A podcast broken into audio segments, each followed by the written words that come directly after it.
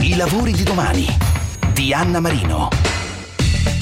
La sostenibilità parte proprio dalle persone, dai prodotti per essere circolare, concreta e tenere fede alle promesse di non creare impatto negativo dal punto di vista sociale e ambientale, tenendo sano e saldo l'aspetto economico. E parte anche dai luoghi in cui viviamo e lavoriamo, gli edifici, chi mette a terra la sostenibilità per scannerizzarli con questo obiettivo e per costruirli da zero è proprio il Wellbeing Engineer for Construction. E come? Laboriosamente, con attività di ricerca e sviluppo tecnologico collegate al comfort ambientale negli edifici, alle analisi del loro ciclo di vita, alla loro efficienza energetica, ai materiali innovativi per gli involucri edilizi e le pavimentazioni cementizie innovative urbane. Studia infatti i materiali da costruzione nuovi in ottica green, si occupa di ricerca applicata, trasferimento tecnologico a sostegno delle varie filiere delle costruzioni, tra cui quella dei cementi e calcestruzzi innovativi, per consentire alle imprese di fornire appunto questi materiali che sono funzionali alla transizione ecologica ecologica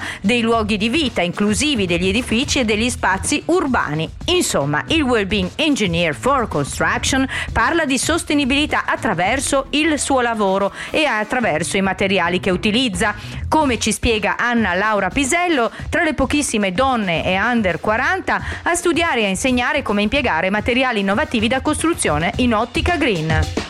Le chiediamo appunto quali sono tutte queste competenze, professioni e mestieri che gravitano intorno al Wellbeing Engineer for Construction. Una figura di questo tipo si occupa sostanzialmente di due grandi temi legati alle costruzioni, ma potenzialmente non solo. Si occupa di sostenibilità ambientale legata alle costruzioni ed in particolare selezionando, scegliendo e anche migliorando le prestazioni sia energetiche, ma anche qui non solo, quindi tutto ciò che gestisce che è responsabile di una impronta di carbonio eh, e quindi quantifica l'impatto ambientale delle costruzioni e lo minimizza. Sostenibile vuol dire anche che produca benessere, per cui benessere vuol dire anche che nel caso degli uffici si, eh, sia in grado di generare degli spazi collaborativi, degli spazi che aumentino anche le prestazioni di chi ci lavora, oltre che il livello di soddisfazione. Per cui le due grandi mansioni, se parliamo di edifici, sono la scelta di materiali e sistemi affinché essi impattino il meno possibile sull'ambiente,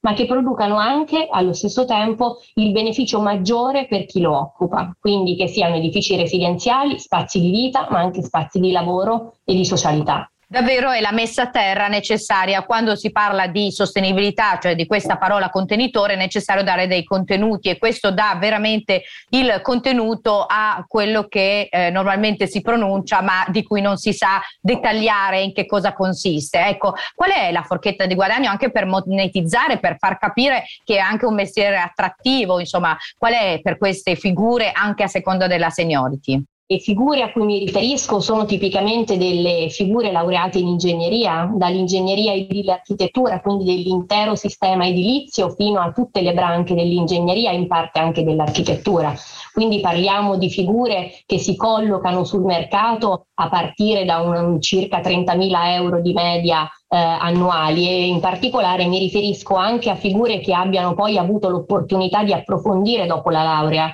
queste tematiche proprio per quantificare la sostenibilità ambientale. Oggi ci sono normative e metodi che vengono in parte presentati durante il corso di laurea, ma soprattutto nei corsi di dottorato che vengono immediatamente messi a terra con grande competitività sia in Italia che all'estero. È importante anche eh, raccontare e dire ai nostri ascoltatori eh, ovviamente eh, quali sono gli indirizzi eh, a cui eh, ci si può eh, rivolgere online, virtualmente, soprattutto in questo periodo, per informarsi e per prendere lo slancio. È ora di prendere appunti, lo dico agli ascoltatori, ma li troverete anche sul sito nell'introduzione al podcast, riassumiamo, prendete carta e penna o i vostri device e via con gli appunti quali indicazioni, app e siti per formarsi, informarsi per la ricerca del lavoro. Lo ricordiamo, noi come sempre, come per ogni puntata del lavoro di domani sul sito di Radio 24, alla pagina programma vicino al podcast e alla descrizione di questo lavoro di cui parliamo oggi. Subito dopo la messa in onda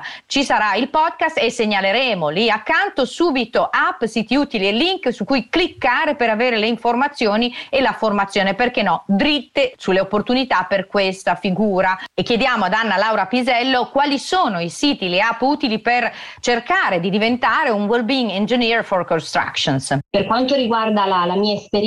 sicuramente attraverso siti universitari, in primis il nostro www.unipg.it, si possono cercare proprio, se fossi un'azienda andrei a cercare docenti esperti di queste tematiche a cui far riferimento proprio per avere delle indicazioni eh, sui migliori laureati, su persone alla ricerca. Evidentemente eh, abbiamo degli uffici di job placement eh, legati ad ogni dipartimento, così come in tantissimi, in tutti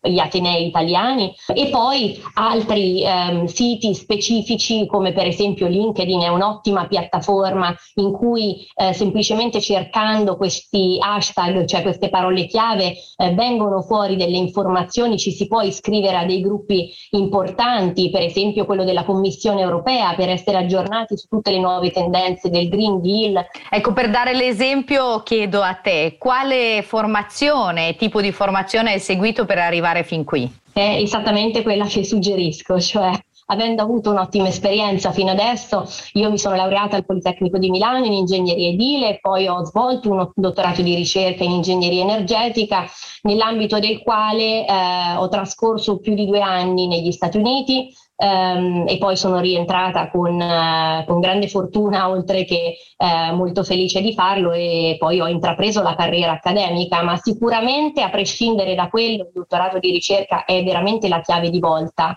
uh, per um, assumere posizioni non solo di leadership, ma proprio di riconoscibilità e di soddisfazione individuale. Avete sentito Anna Laura Pisello che ci ha parlato del Wellbeing Engineer for Constructions.